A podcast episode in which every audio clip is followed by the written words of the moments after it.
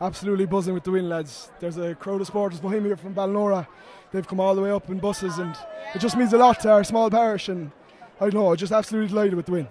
The part of the field that you were in was a tough place in the opening six or seven minutes. Yeah, I got caught there once or twice in the first six or seven minutes, but you just have to keep calm back there. You're kind of watching the other lads out the pitch, hoping that they'll win it for you because all you can do is watch, and when the ball is, comes in, just try your best to win it. Yeah, Adam Screeney was hard to handle. Yeah, Adam Screeney. There's no lad Charlie Mitchell there. There's they have unbelievable talent in their forward line, and we knew that coming into it. But we just had to try our best for every ball, and we'd like there's other lads around their own Downey, and other lads who are well able to cope. Once Dermot got the goal, it sort of settled the nerves. Yeah, absolutely. We heard the crowd then straight away come into it, and I know back in the back line anyway, I felt more comfortable myself after the first 10 minutes or whatever when Dermot got the goal, and it settled from there. And second half, we came out fighting. And two ahead then at half time. What was the message in the dressing room from Ben and the other lads?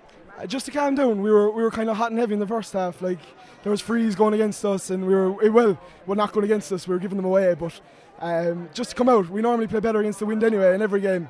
We've been behind normally, so we just stick to the game plan off the shoulder and hurl as hard as we could.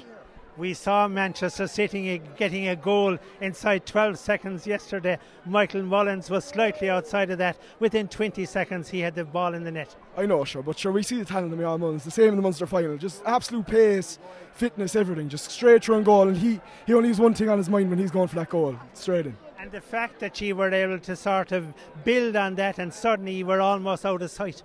Yeah, sure. You're, we're, we're, we're taught to go at them if we get a goal to keep going don't rest on your laurels just keep going and Ben and Ronan and all the selectors of that ingrained into us so yeah. You mentioned Ballinora, a small club in mid Cork, punchy above their weight at times.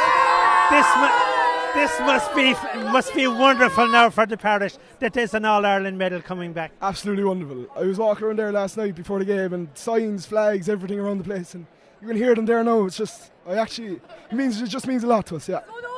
You'll obviously be. Uh, You'll obviously be a hometown town hero now for the rest of the summer. I don't know about that now. There's a lot of lads in my club with All Ireland's Conor Brosnan, Neil Lord, and James Byrne. I'm just another fella. Do you know, we have a team there.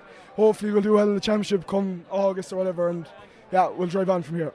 And in a way, Shane, I suppose the fact that she had a difficult uh, competition in Munster probably stood to Cork today. Absolutely, yeah. Sure, we're battle hard. Every game we went out, Clare after 15 minutes, second half, we were behind by four points. Like, is there's great belief in that team. Everyone knows when we're out there, though, everyone will give it them all, and no panic, absolutely, no panic whatsoever.